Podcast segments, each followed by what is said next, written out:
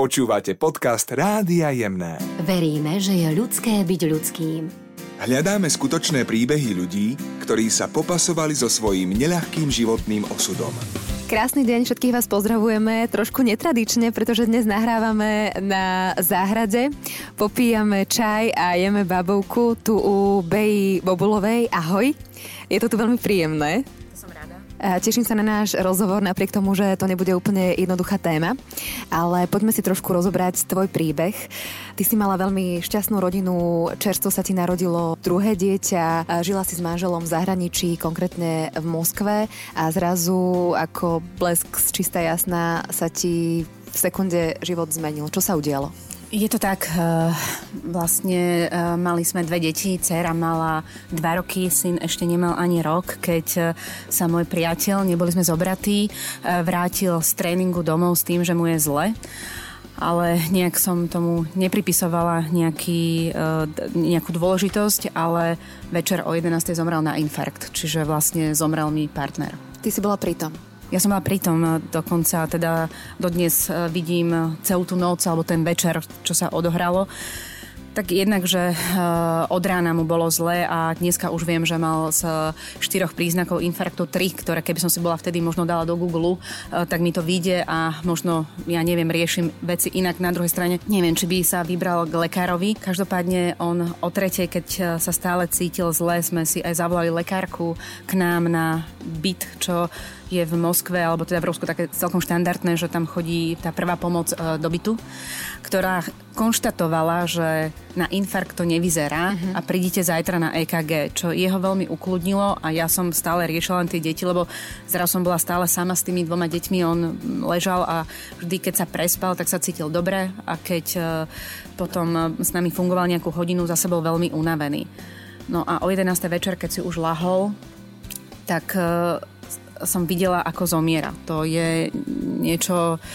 Dnes to mám pred očami, pretože keď vidíte, ako z tela odchádza život, to je niečo, čo vás asi poznačí a neviem, kedy sa tá spomienka vytlačí. Každopádne, áno, teda boli, bola som pritom aj s deťmi deti, neviem do akej miery to v tom období mohli vnímať a ja som ho vlastne oživovala, kým, som, kým neprišla sanitka, tak som sa snažila mu vlastne poskytnúť prvú pomoc. Zavreli sa dvere, lekár odišiel. Kedy ti to v podstate celé došlo, že čo sa stalo? Neviem, v zásade ako došlo mi to hneď, ale nechcela som si to pripustiť. To bolo asi takéto najmarkantnejšie, že stále som si to tak nejak nepripúšťala, lebo to chcela otlačiť. A keď e, nechceš nejakú vec urobiť hneď a odkladáš ju, urobíš ju zajtra, už urobíš ju zajtra, tak tak nejak som si to podsúvala, že to, to, to, to nie, to sa nejak zmení, to sa niečo udeje.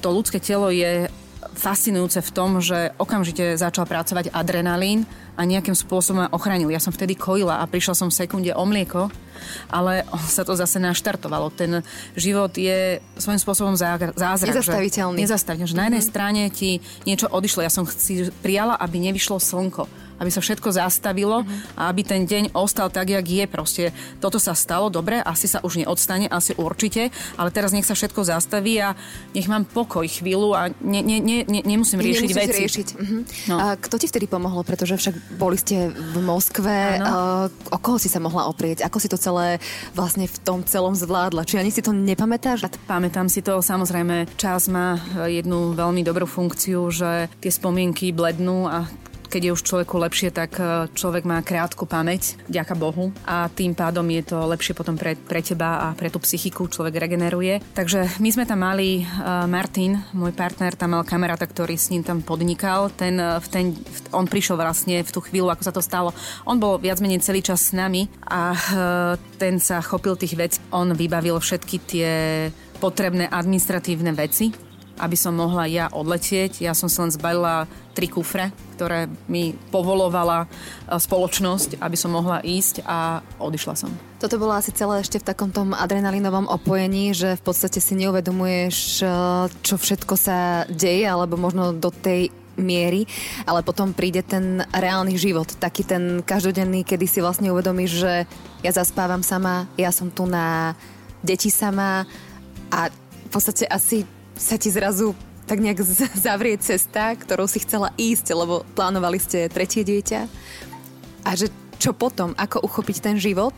Dával ti život stále zmysel?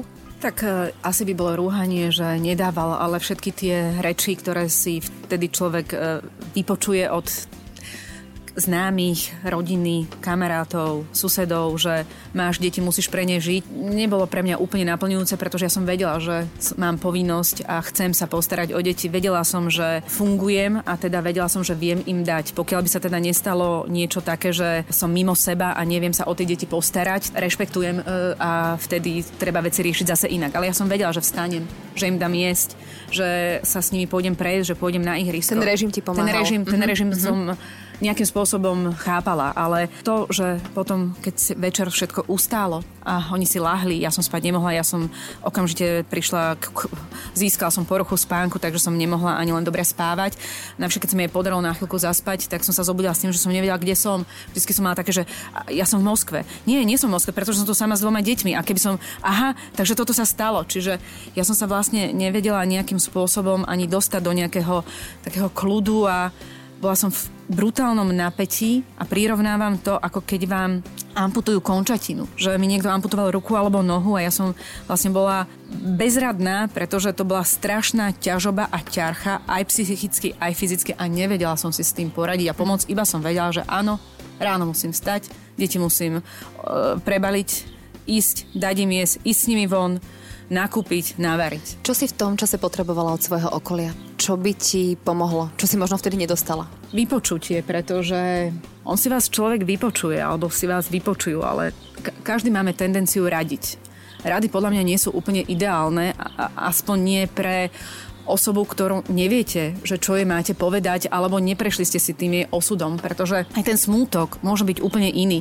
Veriaca osoba sa na to môže pozerať úplne inak ako osoba neveriaca. Ja som chcela tretie dieťa a pozeral som sa na to, že mi pán Boh skrížil úplne moju cestu a čo teraz? Sa hnevala. Ja som sa hnevala. Takže, na všetko, na všetkých? Na všetko, na všetkých. Na reči typu, že uh, každý dostane toľko do vienka, koľko vie uniesť. Toto bola pre mňa iritujúca veta, alebo keď mi moja vlastná mama povedala, povedala, že mohlo to byť aj horšie. Ja som, to bola veta, za ktorú som vraždila, horšie? že čo môže byť horšie. V zásade veta mohlo to byť horšie je strašne pravdivá, skutočná, uh-huh. len ju nechceš počuť deň, dva, tri, mesiac po pohrebe. Uh-huh. Takže len tam pre človeka byť Áno. byť možno v tichu a, a vzdielať s ním nejaký čas, aby ten človek na to v podstate nebol sám. To si povedala veľmi dobre. Je, je to asi to najlepšie, pretože keď vychádzame z toho, že každý je iný, tie potreby sú rôzne podľa toho, v akej situácii sa tá osoba nachádza. Ja som mala malé deti, čiže mne by v danej chvíli pomohlo, keby mi ich niekto zobral. Uh-huh. Išiel s nimi von, nakúpil mi, navaril mi, upratal mi jednoducho odbremenil ma, pretože zrazu som ostala na všetko sama. Nielen na tie povinnosti a na tie deti, ale aj na rozhodovanie. Čiže... Povinnosti ti v podstate dávali režim, ale nepomáhali ti psychicky e, k takému nejakému odľahčeniu. Určite nie. E, ja som potrebovala, aby večer prišla za mnou nejaká kamarátka a rozprávala sa so mnou, alebo si ma vypočula, alebo by bola ticho a so mnou plakala. Lenže ktorá kamarátka môže prísť, keď má doma dve malé deti? Môže prísť raz, môže prísť dvakrát, môže prísť na dve hodiny, môže prísť na tri hodiny, ale určite sa k vám nenasťahuje alebo k tebe na nejakú dobu. Keď e, človek e, zažije e, takúto tragickú vec, tak veľakrát tí ľudia a to okolie naozaj nevie, ako reagovať. Že je to aj pre tých ľudí ťažké, náročné. Aj oni sú veľakrát paralizovaní, keď samozrejme nezažili také niečo, čo, čo určite nerobiť v takejto situácii. To je to, čo som spomínala, že určite nie rady, pretože tá rada môže poškodiť. Nemusí padnúť na, ako sa povie, úrodnú pôdu. Mm-hmm. Nedávať vyjadrenia, že treba sa posunúť treba pr- predovšetkým počúvať a byť. Byť treba s tým človekom. čas na to. Pre, prejaviť záujem o tú osobu, aby, aby videla, že sa o ňu zaujímate, že chcete s ňou byť a potom sa pýtať. A keď vás odmietne prvýkrát, druhýkrát, tak je zase zavolať, pripomenúť sa, som tu, nepotrebuješ niečo? Alebo prísť vyslovene k nej a povedať, že dobre, nepotrebuješ nič, tak tu budem iba vedľa teba sedieť. A stačí držať možno iba za ruku chvíľu. Mm-hmm. Aj to pomôže. A bola si možno v tom čase schopná prijať tú pomoc, ktorá by ti prišla? Ako od koho? A tu treba povedať, že keď som sa stretla s kamarátkami, s mojimi rovesničkami, ktoré mali tú rodinu, mali muža a deti v mojom veku, veľmi ťažko mi to padlo, pretože som chcela žiť ich život. Mm-hmm. ktorý mne nebol dopriatý a tým pádom som dávala v kúse výčitky. Mm-hmm. To bolo také protichodné. Na jednej strane som bola šťastná, že ma kontaktovali a že mi chceli pomôcť a že sa ma chceli vypočuť. Na druhej strane som im strašne závidela. Ale určite mi skôr pomohlo, keď som videla ten záujem, keď mi pomohli. Potom boli nové osoby, ktoré mi prišli do cesty, ktoré som nepoznala a chceli byť so mnou, chceli iba tak sedieť, zobrali mi deti na chvíľu, nakúpili mi, donesli mi obed, takže bolo to, vieš, dneska to berem úplne inak, lebo prišla som si veľmi náladová a zjavne som aj bola. Ale podľa mňa to je úplne k tomu aj patrí, pretože ty ako človek, ktorému sa niečo také stalo, tak proste potrebuješ priestor na to, aby si si to celé odžila a, a odplakala a, a proste to má asi svoje fázy, ale mňa zaujíma, že kedy prišiel taký ten zlom, kedy si povedala, že, že ten život môžem prežiť v tom celom truchliacom, alebo proste, že musím niečo urobiť, že musím sa obrniť a jednoducho ísť ďalej, že ten život ide ďalej, či chcem alebo nechcem. Stalo sa mi to také takú spomienku, ktorú mám dneska ešte takú silnú, je, keď som dávala dceru do škôlky, čiže mala už 3 roky, takže to už bolo rok po. Pol roka vybavovala som iba škôlku, pardon, a tam som prišla k tej riaditeľke, už, sme, už bol plný počet detí, pretože som sa hlásila dosť neskoro a povedala mi, že nemajú kapacitu. Škôlky sú vždy obsadené a vtedy tá riaditeľka povedala, že nech sa teda na ňu nehnevám, ale že nevie mi už pomôcť. A ja som jej vtedy povedala, že tak počkajte.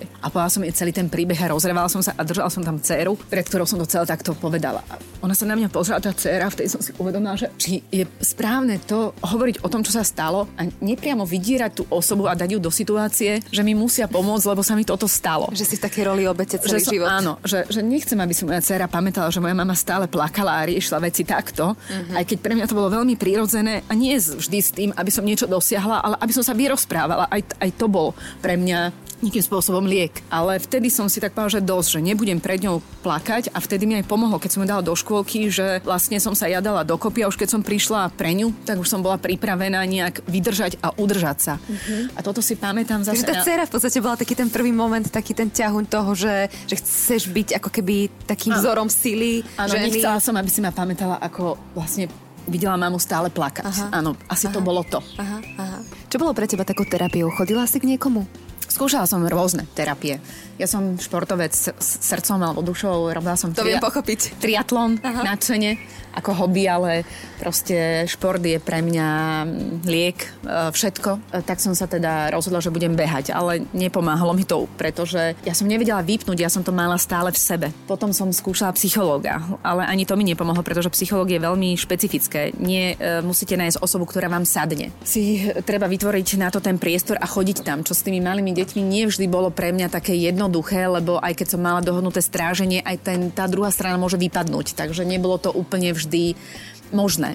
Ja som párový typ človeka, vždy som mala vzťahy, len som hľadala ten, s ktorým už budem mať tie deti. Podarilo sa mi to dosť neskoro, mm-hmm. ako teda, že dosť neskoro prišiel ten pravý, preto aj tak neskôr som mala tie deti a uvedomila som si, že jediné, čo mi pomôže, bude, keď si nájdem nového partnera tak ja som potom cieľene oslovovala moje kamarátky a kamarátov. Keď už som Normálne bola... takto si do toho išla. Áno, tak vyslovene celé. Už keď som uh, neplakala stále a uvedomovala som si, že toto je, to, toto není na nejakú krátku dobu, samozrejme budete, budem s tým ešte dlho žiť a mať a to, tú osobu si nesiete asi navždy v srdci, určite ale potrebovala som vzťah, ktorý, s ktorým by som vytvorila novú rodinu, ktorá by mi, ktorý by mi bol oporou. Takže som sa cieľene obratila na kamarátov a kamarátky a spýtala som sa, že či nemajú v mobile už raz použitú osobu, rozumej, rozvedený. Áno, lebo tých vdovcov zase až tak veľa není a nepoznajú teda.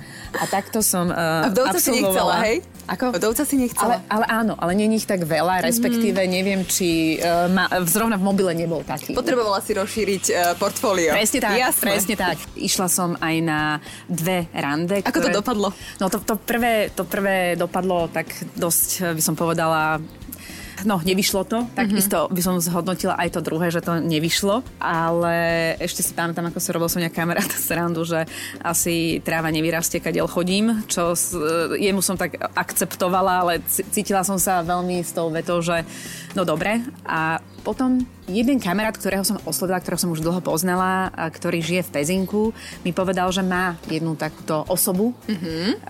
rozvedeného priateľa, ktorý teda už je nejakú dobu sám sám a má dve deti a že ne, nerobí rád dohadzovača, ale že keď raz príde k nemu, tak mu to oznámi. Tak ešte som bola aj na, na neho nahnevaná, že na čo čakať, poďme mu zavolať hneď. Ale toto je zvláštne, že, a, že, že si žena, že takto si ako keby išla s ano. odhodlaním do toho. Áno, a toto ma zabrzdil e, kamarát, ktorý povedal, že on chápe všetkému, ale že príde mu to maximálne trápne, aby, aby mu teraz zavolal, povedal a robil tú zoznamku. Takže už keď som na to zabudla, tak na, niekedy pred Vianocami mi volal, že vieš čo, tak uh, akurát tu mám toho kamaráta, ja som mu o tebe povedal a rád by sa s tebou stretol. Uh-huh. A to uh, bolo vlastne stretnutie po Vianociach, myslím, kde sme išli uh, na večeru spolu a ja hneď po tej večeri som uh, mala si taký vedela? pocit, áno, Aha. vedela ja. Nie, nie, nemyslím si, že som ten typ, ktorý uh, je nejaký utopistický alebo sa Áno, viem sa natchnúť, ale toto bolo také, že ako keď povedal, že vedel, že je to ten pravý, tak ja sa vždy smejem na takomto, lebo som podľa mňa pragmatická a racionálna. Ale ja som po tom stretnutí pochopila, že on je ten pravý a pamätám si, že som ja povedala jemu, tomu môjmu kamarátovi, že ešte on to musí pochopiť a bude dobre. No. Aha. A a ako si sa cítila na, na rande po takom čase v podstate, že nebolo to pre teba náročné, alebo to išlo ľahko? Tak e, bolo. Bolo to také, mm, také zmiešané pocity som mala. E, na jednej strane som sa tešila, na druhej strane som bola rada, že som si vôbec vedela presne, že sa mi ten človek páči, lebo bála som sa všelijakých vecí, či vôbec dokáže sa mi ešte niekto páčiť, či ma ešte zaujme a tuto to všetko tak nejak uh, zaklaplo po bol mi sympatický, mal, pe, mal pekný prejav, bol cítiť, že to je dobrý človek, e, charakterný, morálny, všetko, všetko mi na ňom sedelo. A ja som si samozrejme trošku dala červeného vína, aby som sa povzbudila a Dobre nebola, robila. Nebola, nebola v takom strese a taká zakvačená, pretože predsa len som mala stále v hlave to, to, to všetko. Jasne. A chcela som mu povedať veľa vecí a uh, povedal som si, že nesmiem ho hneď odplašiť tou mojou energiou. Tak ako prvé som vybalila, že či už má uzatvorené deti, lebo ja chcem tretie. Hej? Počkej, to, toto si dala na prvom, hej? Áno, to som dala na prvom. To som dala na prvom. A ako zareagoval? Tak trošku ho tak zatlačilo do stoličky, to si tiež pamätám. aj on, aj on, on si upil asi z toho pohára. Tak tým, že išiel do pezinka, tak myslím si, že to bolo to prvé a posledný pohár, ktorý aha, si dal. Aha, ale, aha. ale bol z toho taký akože prekvapený a neočakával to, povedal, že to má uzavreté, lebo už dve deti má a väčšie. Tak som povedal, že to nevadí, to nevadí. Mm-hmm. A, Nebo vymyslíme. To sa ešte porieši.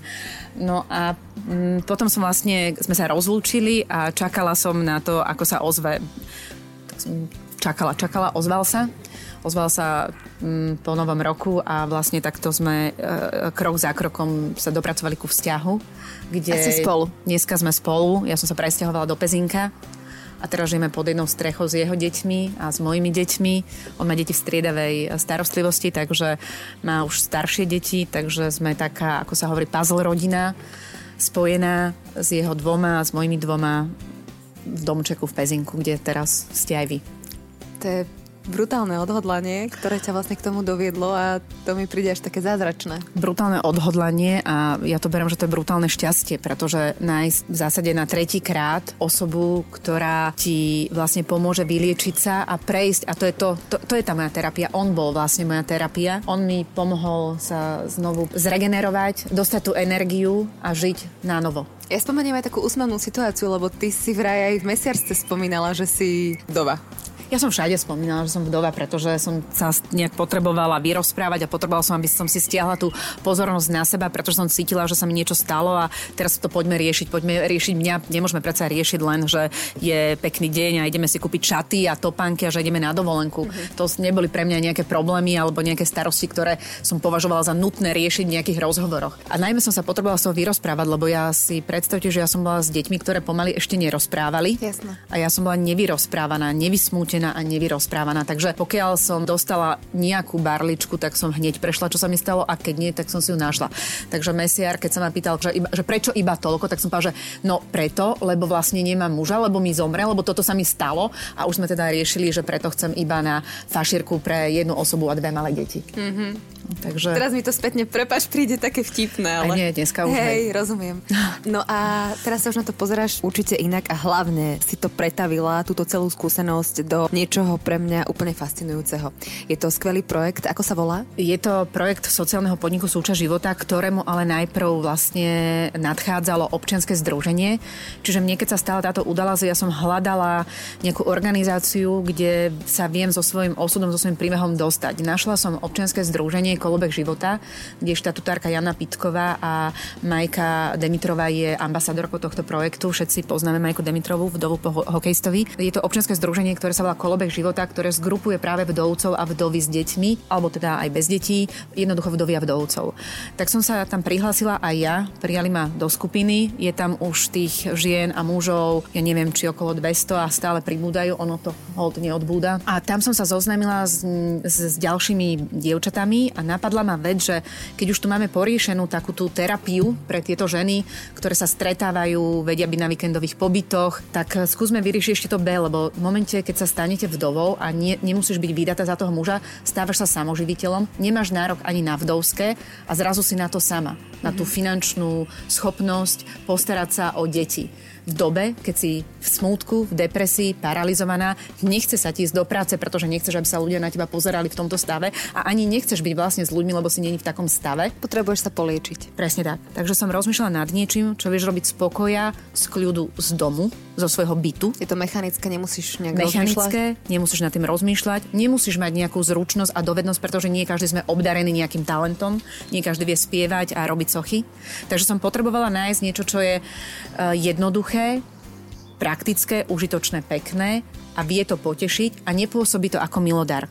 A tak nejakým spôsobom som sa dostala k dreveným kolieskam, ktoré som si uvedomila, že je to síce drevené koliesko, ale môže to byť ozdoba, môže to byť magnetka, môže to byť reklamný predmet a keď máme tri drevené kolieska, môže to byť snehuliak. A tak som sa s piatimi, diev- bol nás späť, e, dievčatami dohodla podľa aj ich dovedností, že vytvoríme niečo, predchádzali Vianoce, e, smerom na firmy, vianočné ozdoby alebo nejaké kreatívne sety pre deti, zrovna snehuliak, teda z týchto troch koliesok. My sme v ten rok, v roku 2019, keď, sme zalo- keď som založila toto občianske združenie, združenie predali viac ako 13 tisíc týchto drevených koliesok. A to bol pre mňa taký základ, že keď na to firmy reflektujú a v tom nebol žiaden marketing, žiadne nejaké zásadné kontakty, žiadna nejaká prepracovaná myšlienka alebo stratégia, tak ak by som uh, to pretavila s tým príbehom a s niečím, čo má tú stratégiu a myšlienku, čo je veľmi dôležité, tak uh, možno by to mohlo byť aj niečo iné. A tak som došla vlastne k sociálnemu podniku, čo je platforma, kde už vieme na trvalý pracovný pomer zamestnať ľudí. Dostala som sa k tomu prirodzene. Reálne to vyplynulo, že keď som sa ja stretávala s firmami, vedela som, že čo potrebujú, že uh, uh, tam je niečo ako náhradné plnenie, ktoré oni využívajú vo svoj prospech a tak ďalej, tak som uh, vlastne s týmito myšlienkami, nápadmi a situáciou, ktorá tak vyplynula, založila teraz v auguste v 2020 sociálny podnik s tým istým názvom Súča života, kde už dneska zamestnávam dvoch ľudí, akorát, že to je pre znevýhodnené a zraniteľné skupiny, kde spada viacero. Nie je to len pre vdovy, ale je to nie, pre nie, viacero. áno, áno, môže tam byť dlhodobo nezamestnaný, môže tam byť aj ZTP, aj onkologický pacient, alebo tam môže byť osoba, ktorá je samoživiteľ a stará sa e, sama teda o deti. A vyrábame z tohto dreveného kolieska opäť reklamné predmety alebo kreatívne sety. Proste drevené koliesko je to, čo pomáha a snažíme sa vlastne teraz vytvoriť tomu takú stratégiu, že drevené koliesko vytvára nielen pracovné miesta, mm-hmm. pretože kúpou tohto dreveného kolieska to vlastne vy robíte, ale zároveň je taký sprevádzač Áno, taký symbol. Taký symbol. Krásny symbol. Áno.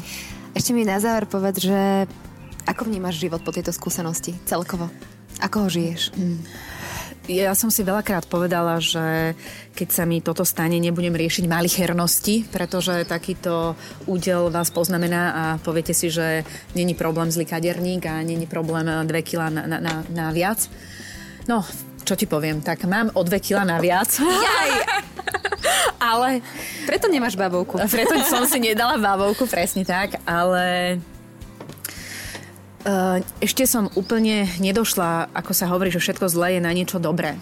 Zafixovala som sa teraz práve na toto, že ak sa mi to teda stalo, a ja stále neviem, prečo sa mi to stalo, prečo mi to bolo nadelené, pretože naozaj sa nestotožňujem do dnes dňa s myšlienkou preto, lebo mám toľko sily, že to uvládzem a že preto sa to takto de- ľuďom deje. S tým som sa ešte nestotožnila. Ale berím to tak, že keď sa mi to stalo, tak uh, si prajem, možno to znie zlé, ale využiť to a urobiť niečo, čo, mi, čo ma nejakým spôsobom dohojí, zahojí a pomôže. pomôže. A či aj mne samozrejme a ešte aj ďalším, to bude pre mňa len to potešenie, pretože tretie dieťa mi trvalo dlho, kým som uzavrela a veľmi som s tým bojovala. Tak toto je asi moje tretie dieťa. Áno. Tento sociálny podnik a toto drevené koliesko. Ja ti držím veľmi palce. Nech uh, sa ti to s tvojim tretím dieťaťom darí. Ďakujem ti za tvoju úprimnosť a za krásny rozhovor. Ďakujem aj ja za pozvanie. No ja som takmer úplne zabudla, Bej.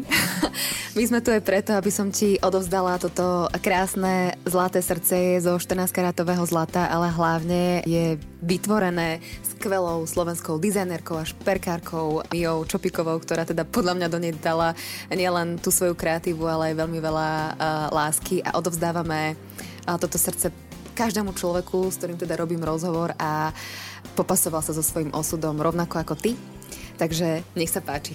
Ďakujem veľmi pekne. Ja iba musím ti povedať, že veľmi ma teší, že to je odmy, ktorú aj osobne poznám a ako sa hovorí, e, náhody, e, náhody neexistujú alebo niekedy dajú veľmi zabrať, tak ja mi ju poznám a keď som zakladala to občianske združenie, práve som prišla za ňou a prosila ju o pomoc, aby mi pomohla e, estetičniť nejakú ozdobu, mm-hmm. keďže pracujem s výtvarníkmi, aby ten finálny výsledok nepôsobil ako milodar alebo pekný. A práve Mia bola prvá, ktorá vstúpila ako nejaká výtvarníčka, dizajnérka a pomohla mi. Takže náhody sa to, nedejú. Náhody sa nedejú a je to tak, ako to má byť. Takže sa veľmi teším a ďakujem. Každý mesiac darujeme jednému výnimočnému človeku vytesané srdce zo zlata z limitovanej edície Rádia Jemné. Viac na jemné SK.